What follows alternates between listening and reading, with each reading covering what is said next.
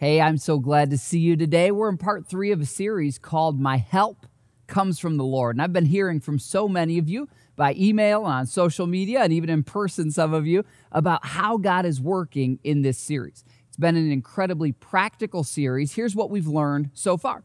Week one, we learned how to stabilize your emotions, even when things feel totally uncertain. Last week, we learned how to walk out of depression from the Word of God. This week, we're going to learn how to find the good even in the worst.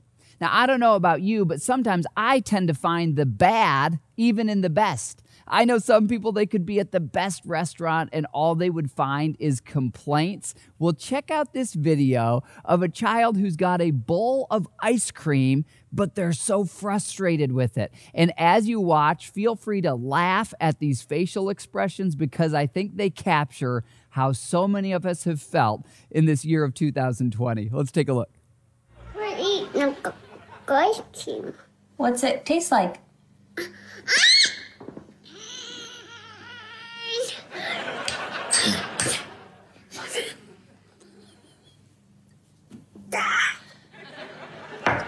know, I've never seen a kid get this mad because she couldn't get a smaller amount of ice cream. What's the matter, honey? What's wrong? No ice cream. What's wrong? I'm not happy. Well, isn't that a little bit of how we have all felt so far in 2020? I wonder what's the bowl of ice cream in your life right now? What is it that is deeply frustrating you? Uh, maybe it's something like the fact that for Thanksgiving you can't get together with some people you love, or maybe it's something more serious like a chronic illness. What is it that life has just frustrated you with? And here's the question that we're going to ask of God today How can you find the best when you're at your worst? I mean, in your life right now, what if I could tell you today where you just feel like, John, I'm lethargic or I'm just, I'm not at my best? Maybe you feel like your situation's impossible. Maybe you feel like the pain is unbearable. Whatever that worst thing is in your life right now, what if I could tell you from the Word of God how to find the best within it? Well, that's what we're going to look into the Word of God to find. And we find the answer in a parable that Jesus told. It's recorded for us in Luke chapter 18, and here's how it starts in verse 1. Jesus told his disciples a parable to show them that they should always pray and not give up. In other words, this parable is in the context of the things in life that frustrate us, the things in life that aren't going the way we want them to go. And Jesus says, when life's not going the way you want it to go, keep praying, don't give up. And here's a story to illustrate why you shouldn't quit. Picking up in verse 2. Jesus said, In a certain town, there was a judge who neither feared God nor cared what people thought. Verse 3 there was a widow in this town, and she kept coming to this judge begging for justice. Now, a widow in this culture is a person who didn't have a lot of rights.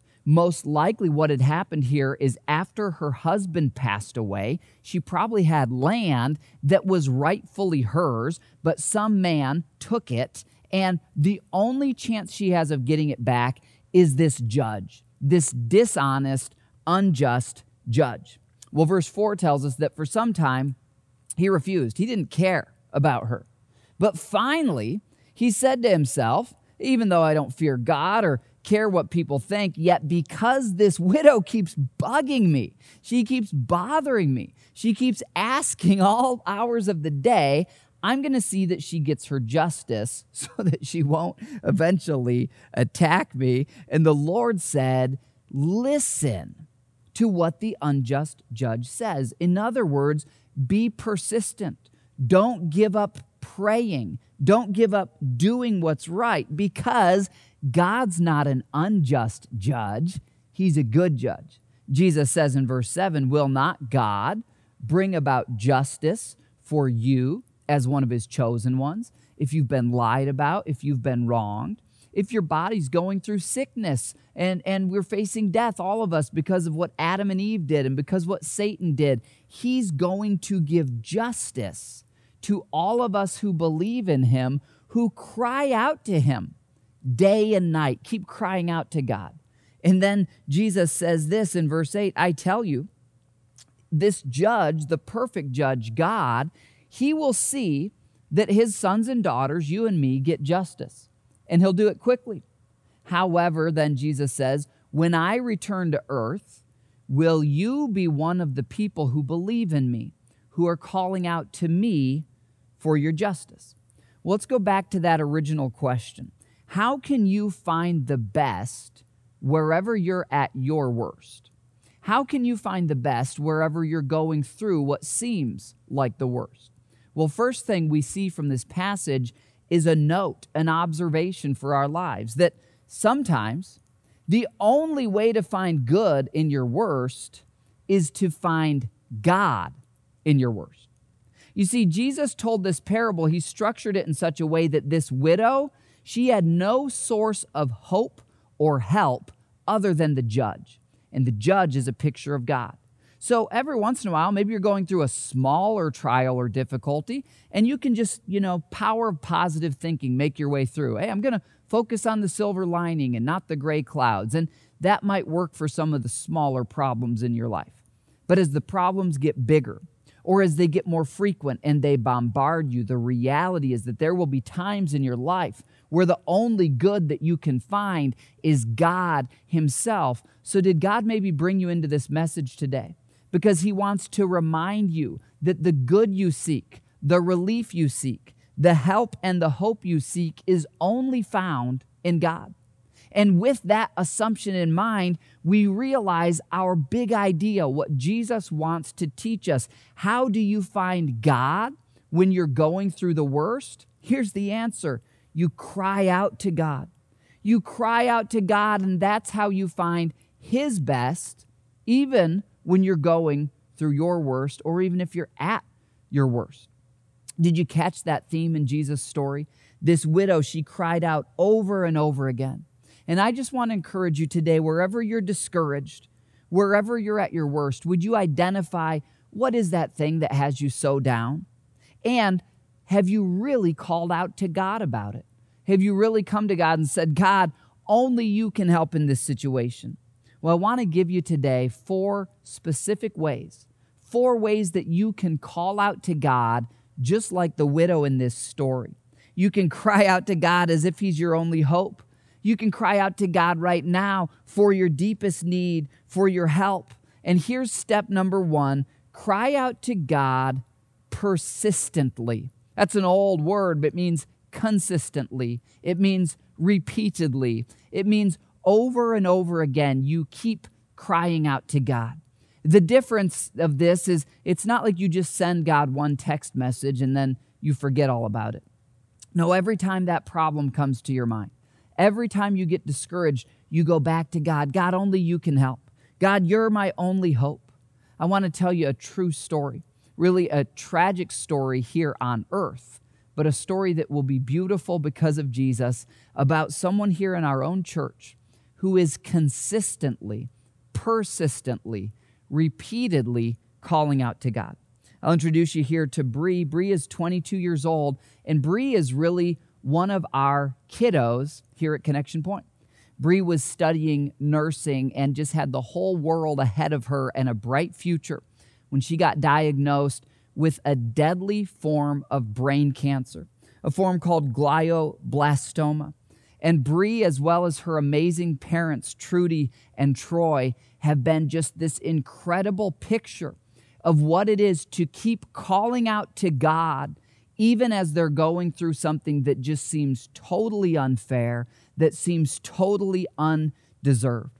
Let me read you a little bit of what Bree wrote on the day that they got this diagnosis. She said, I have a non curable and aggressive form of cancer it has given me a life expectancy of possibly a year. I mean, it's just heartbreaking. It's heartbreaking for all of us who know and love this family. And she says, That's my diagnosis. And she says, As I sit here, I'm fighting back tears because at age 22, I should be thinking about my husband, future husband, and babies and a career she describes. She says, I should be hanging out with friends, and instead, I get a hospital bed and a body that's tired. Bree continues, she's just authentically saying, as much as I could sit here and just be mad and upset and confused, she says, I don't want that because the life I've lived is still amazing. And then she says this I'm at peace with death because I believe in a God who is so much greater than a diagnosis. Way to go, Bree. We believe that with you. She says, My God will have the ultimate say in this, and the fight isn't over. She says, I'll give it all I have, but I want everyone to know that heaven is real. And that when my time comes, it will be a beautiful thing and I won't be scared. Bree says, I want everyone to know how much I love God and how this world, not only my life, but this entire world is temporary, but we can have a forever home that is pain free and that is wonderful. It's been incredible as Bree and her family reached out to me and as I've followed along with her journey to see her trusting God consistently through all sorts of different surgeries and treatments to see her continually trusting God. On October 12th, she wrote this. She said, I've been sitting in a hospital bed now for 17 days, and I'll be here for another eight to finish out radiation. She said, You learn a lot about yourself when you're sitting alone in a hospital bed. She said, I have a new comfort in God that I've never had before, a new relationship with Him that makes everything seem okay. She says it's easy to pick out all the bad stuff, but then she encourages all her friends whatever you're facing today, give it to God and brush it off your shoulder. She said there's no reason to stress when we have a miracle worker who died to take our burdens. I love the faith of this 22 year old. I love it that she posted within this time about her Bible study and how she's following along with our messages and how she's reading the Word of God. October 14th, Bree wrote, I've made it a new routine to wake up early and begin my morning with an hour of Bible study. No phone, no distractions, simply me, my Bible, and God. When you're faced with death, it's amazing how your outlook on life can change so quickly and how much you really start to see the real meaning in life and the true values that we often overlook. She said, spending that time with God and giving all your worries and fears to Him at the beginning of your day, it will give you a positive outlook. Well, Bree, thank you for being an example to all of us. So many of us, we can't imagine what you're going through. We're praying for you for divine healing. We're walking with you and with your parents in this time. Thank you for being an example to us that no matter what we go through, we can continue to call out to God. You know what's so interesting about this story that Jesus told is that he outright says the judge is unjust. This is a judge who doesn't care about people. But the point is this when you call out to God repeatedly and you feel like he's not responding, he is not an unjust judge. He is a good judge. He sees you and he hears you. And he will heal you and deliver you in his perfect time. And we draw this from that story and from Bree's great example to us. God is good even when I'm at my worst. Even if you feel like you're going through the worst thing of your life, or you just feel like, John, I'm just at my worst. I'm not where I used to be mentally or spiritually. Guess what? God is still good. He hasn't changed. Keep calling out to Him. In fact, don't just call out to Him, cry out to Him. And as you cry out to Him consistently, the second thing you can do is cry out to Him boldly. That is, cry out to God with a confidence that because you've placed your faith in Jesus, you belong in the very throne room of God. Now, by the way, if you haven't placed your faith in Jesus, you need to do that today. It's only through Jesus that you can boldly come to God. But the moment you place your faith in Jesus, this promise becomes true of you in Hebrews 4, verse 16.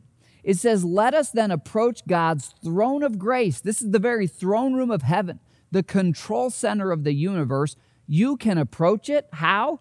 With confidence, boldly. Why? Because of what Jesus has done on the cross. And as you approach boldly, you will receive mercy. You will find grace to help you in your time of need. You know, the Word of God assumes that as we live in this world broken by sin, we will be in times of need. So when you go through difficulty, don't fall for the lie that God is against you. God is for you. He's waiting for you to call out to Him, He's waiting for you to cry out to Him. I got to tell you just a few more beautiful stories of people crying out to God and finding Him in the midst of their suffering. Here's Ricky Owings. Ricky recently was diagnosed with cancer of the pancreas. And actually, as Ricky was in a facility being medically taken care of, he cried out to God. He was following along with us online, and he reached out to our care team. Well, one of our care pastors went to meet with Ricky, and Ricky found comfort as a result of crying out to God, but that's not all that he found. This care pastor said, Ricky, do you know for sure when your body finally wears out and your soul goes into eternity? Do you know for sure that you'll be with Jesus? Would you like to know that today? And Ricky said, Yes, I want to know that. Well, this pastor, John Noel, prayed with Ricky, led him through that simple prayer of salvation of saying, Jesus, I believe in you for the forgiveness of my sins. I believe you died on the cross and rose again. Ricky was adopted into the family of God. He was recently baptized here. Why did all this happen for him? Because he cried out to God even in his suffering. Here's another example of that. Ethan is a young man who had some unanswered questions about God. In fact, when Ethan connected with us, he said, I don't even know if God exists but he cried out. He called out for the answers. And Ethan joined a class that we have here called our Worldview Training class. And in that class, Ethan came to believe that yes, God exists. Yes, Jesus is God. Yes, Jesus died on the cross for my sins. And as Ethan has placed his faith in Christ, he's finding answers not only for his mind, but peace for his inner person. Way to go, Ethan. What a beautiful thing to see you baptized here recently. Here's just one more person, Kaylin. Kaylin's another who cried out to God. And back around Easter time, she was looking for that fulfillment, that peace that we all seek. And I love what Kaylin said when our pastors asked her, Why do you want to get baptized? She said this I've made the decision to be baptized because I want to publicly confess my commitment to Christ, that Jesus died on the cross for my sins, and he is the Son of the living God. Well, way to go, Kaylin. I love how all three of you cried out to God in your need, and you found that he's a God who listens and he responds. And I just want to encourage you watching, whatever you're going through right now, keep crying out to God. Call out to him consistently, call out to him boldly, and then, third, cry out to God with groans. This is an idea from the Greek language that the New Testament was written in, but it's this idea of you calling out not with pretty words, but with authentic words. You saying, God, here's what I'm actually going through in life. And if you think, John, I want to cry out to God, but I don't know how to pray, don't worry, you don't have to be eloquent. Just tell God what's bothering you. I love this in Romans 8, verse 26. It says, The Spirit helps us in our weakness. We all have weakness. We don't know what we ought to pray for, but the Spirit Himself intercedes for us through wordless groans. When you don't know what to pray, just say, God, I don't know what to pray, but here's what I'm feeling. Here's what I'm going through. Will you help me? When I think of this idea of the Spirit interceding, I think of my three kiddos. My youngest, Evie, we adopted from Haiti. And Evie was almost three years old when we finally got her here to the United States and she met her sister and brother. Well, Evie didn't know English. And so there was this time in Evie's life where her talking sounded a lot like groans. And what was so great about that season is that her sister Zoe could somehow magically understand what Evie was saying. And Zoe would translate, she would intercede. Now, here's the thing Zoe couldn't read Evie's mind. For Zoe to translate what Evie was saying to me and Mel, Evie still had to say it. Now, the Holy Spirit is waiting to intercede for you to the very presence of God to say, here's what she needs, here's what he needs. But you've got to do your part of crying out, do your part of groaning out. And as you do, you can claim this promise from that same passage of Romans chapter 8. It says this We know, we have a confidence that in all things, that includes cancer, that includes COVID, that includes injustice and abuse, the most horrendous things. God's not the author of those things, Satan is. But even in those evil things, God works for the good. He takes what is evil and he turns it for good. He takes the fact that our bodies die, and when He died on the cross, He turned that death into eternal life. God can take any broken thing in your life and He can turn it for good if you know for sure that you're one of His children. This is a promise. You can be confident no matter what you go through. God will turn it for good, He will bring good from it as long as you know that you love Him and that you're part of his family, that you've been called according to his purpose. And the moment you place your faith in Jesus, you can know that. Now, you might be wondering, John, why is it so important to cry out? Doesn't God know my thoughts? Well, yes, he does know your thoughts, but here's the thing words are powerful.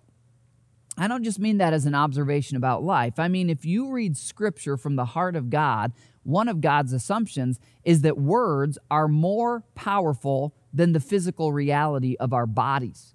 In fact, God created the universe with words, He spoke it into existence. Jesus takes the title, In the beginning was the Word.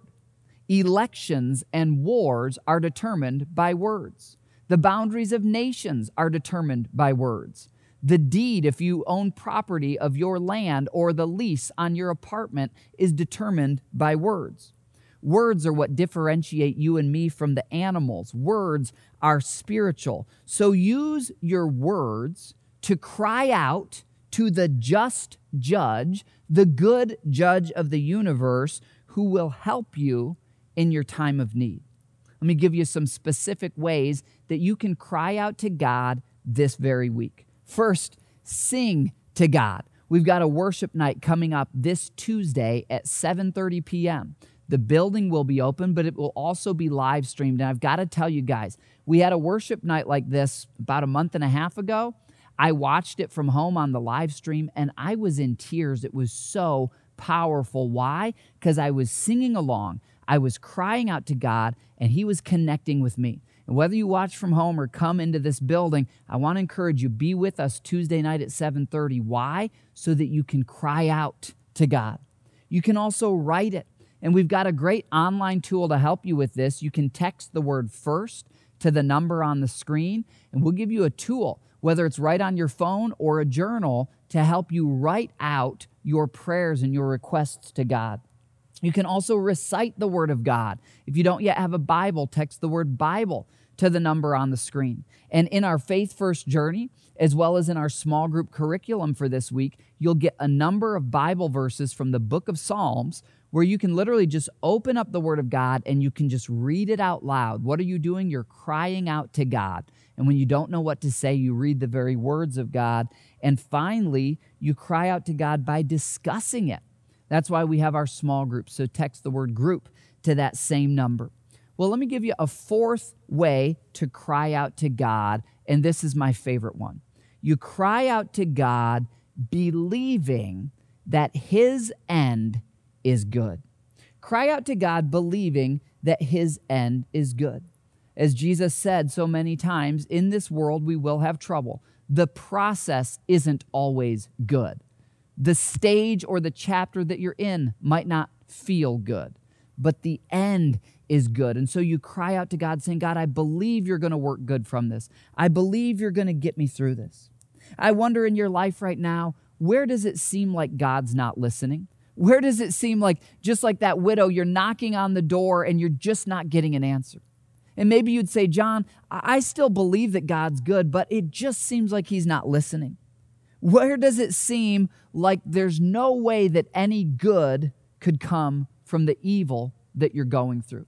Would you identify that issue? And as you do, I want to show you a short video from 1992 at the Barcelona Olympics when a runner suffered the most catastrophic injury of his career and everything seemed hopeless. Go ahead and take a look. Tom Hammond and Craig Masback back at Olympic Stadium in Barcelona, coming up to the men's 400 meter semifinals. Here are the lane assignments. Steve Lewis in lane three. Top four to Wednesday's final. Lewis in lane three. Roberto Hernandez out quickly in four.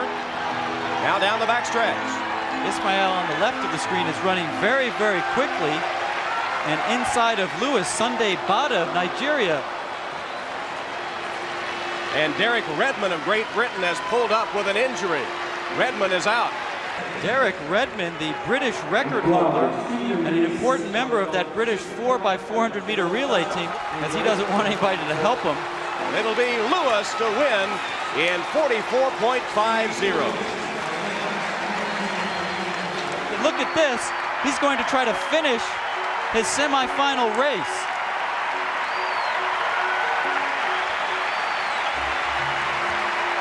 The British have a certain tradition of running, which you have to respect.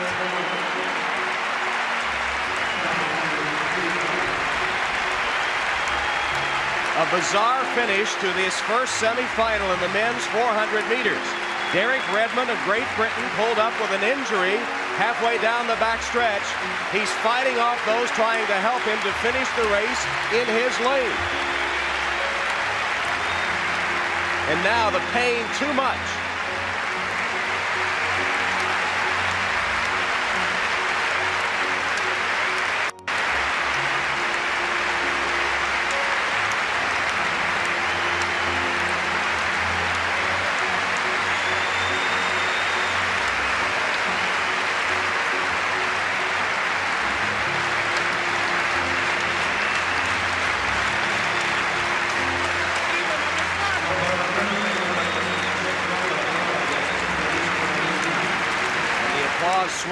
Throughout Olympic Stadium as Redmond, with assistance this time, approaches the finish line he had wanted so desperately to reach.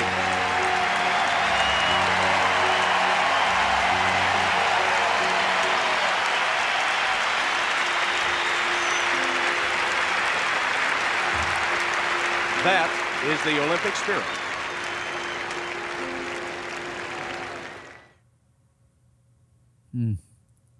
Know, I just love that picture of the heart of a father who says, I will fight through the crowd to go down on the track to help my son. You know, the reality is because of Satan and sin, we all get injured in this life. We all have times when we can't take the pain. We all have times when we're running toward our dreams and we find ourselves tumbling toward the ground, and you see everyone else speeding ahead in life, and you're there on the ground, and it all seems broken and it all seems hopeless. And wherever that is in your life, God brought you into this moment because He wants you to know that He's a good Father uh, just like that athlete laying on the ground, Derek thinking, This is it, everything's over. And with all that he has, he gets back up and he tries to limp toward the finish line. His father then breaks through the crowd. And I just love the emotion on the face of this son as he's leaning on his father.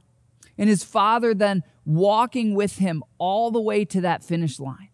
And I love it that even then, when the security and other people would come up, his father would just push them away. Did you know your father feels that way about you? You know, the Word of God, it likens our time on earth to a race. And every single one of us has a finish line waiting ahead. Whether we get a diagnosis at age 22 about that finish line or at age 82, we all have that finish line. We will all have that catastrophic injury at some time. Do you know for sure today that the Father is right there with you? And I just want to encourage you call out to Jesus first and foremost for your salvation, but then cry out to him consistently. Cry out to him boldly. Give him your groans and then believe that just like this father and this son, that even when you've fallen down and you've got nothing left, that your father will pick you up. And you and me and everyone we love who's placed their faith in Jesus, he will carry us even if we're limping all the way to that finish line of life. God gives you this promise in Jeremiah chapter 29. He says this I know the plans I have for you do you know that God has plans for you? Specific plans, not generic plans for the whole country or even your family, for you. He knows your name. He knows the hairs on your head or the hairs that used to be on your head, and He's got plans for you. He says, And this is what my plans are like, declares the Lord. My plans, they're to prosper you. My plans for you are good doesn't mean you won't go through hard times, but the end is good. You will prosper with me for all of eternity. My plans are never to harm you. Where there's harm in your life, where there's pain in your life, don't attribute what's from Satan to God. His plans are not to harm you. He plans to give you a hope, and He plans to give you a future. You might be feeling today like, John, I don't feel like I even have a future anymore. Maybe you feel that way because of your physical health or because of a relational fracture. God has a future for you. And then look at this, the very next verse. He says, You will call on me, and you will come and pray to me, and I will listen to you. Are you calling on God?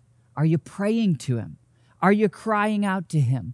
If you will, listen to this promise in verse 13 You will seek me and then you'll find me when you seek me with all your heart. Well, in your life today, I'm hoping you'll identify what it is that's most broken, that's most painful, and say, God, I will seek you with this. Earlier, I told you about Bree, and we will continue to pray for miraculous healing. It would be a divine miracle with this form of cancer for God to heal that. But let's pray for it. But I love Bree's faith that she says, I'm crying out to God, believing that his plans are good in the end, even if brain cancer is how I transition from this life to the next. Listen to what Bree wrote just recently on November 12th. She said, Having cancer is terrible, but knowing it's slowly killing you and there's nothing you can do about it, that's even worse. She said, A lot of you ask how I'm feeling, and it's such a hard question to answer. She said, I'm feeling okay pain wise. I take my meds throughout the day, but my eyesight gets worse daily. Swallowing is harder, walking is harder, mentally and emotionally, I'm wrecked. And as I read these words from Bree, and as my heart was just breaking, I was just thinking of that athlete picked up by his father, and that athlete just limping along she says, I'm feeling thankful to have doctors who care about me, and she's so thankful for her family. But then she says this most of all, I'm thankful for a God who continually blesses me with a community of support and encouragement. How in the world can she find good when she's going through the worst? It's because she's calling out to God. And she says this I'm thankful for a God who promises me a forever home in heaven. So when that time comes, I'll be pain free. A God who holds my hand through this journey and makes even the bad days a little bit better. This is the God who loves you, who will carry Bree to her eternal home, and every single one of us who place our faith in Jesus Let's cry out to him this week like never before, believing that his plans are good. I'm going to pray that for you right now. Father, Lord, we bring you every one of our unthinkable evils, the unthinkable pains, the unjust things like a healthy 22 year old finding out they have one year to live. Lord, the pain for uh, Bree's parents as they realize this daughter of theirs in the future. And Lord, the pain in every one of our lives, you tell us that you weep with us, that you're near to the brokenhearted. You are not an unjust judge who is cold hearted and far away. You are a loving father who pushes the crowd aside to run down onto the racetrack of life to pick us up where we've fallen. And God, because of sin and the fall, we limp through this world with cancer, with pain, with injustice. But Lord, you're there to pick us up. You're there to walk us to our finish line. And Lord, as we continue to cry out to you one day at a time, eventually every one of us will collapse over that finish line. And there, Jesus, you'll be waiting and you'll say, Well done, good and faithful servant. You never stopped crying out to me. Lord, we cry out to you today. We ask you for divine healing for the people we love who only you could miraculously heal. Lord, we ask you for the people we love who haven't yet trusted you, that they would believe in you and have eternal life. And God, we choose to believe that you're good even when our life is at its worst. We love you. We will cry out to you this week. We pray in Jesus' name. Amen.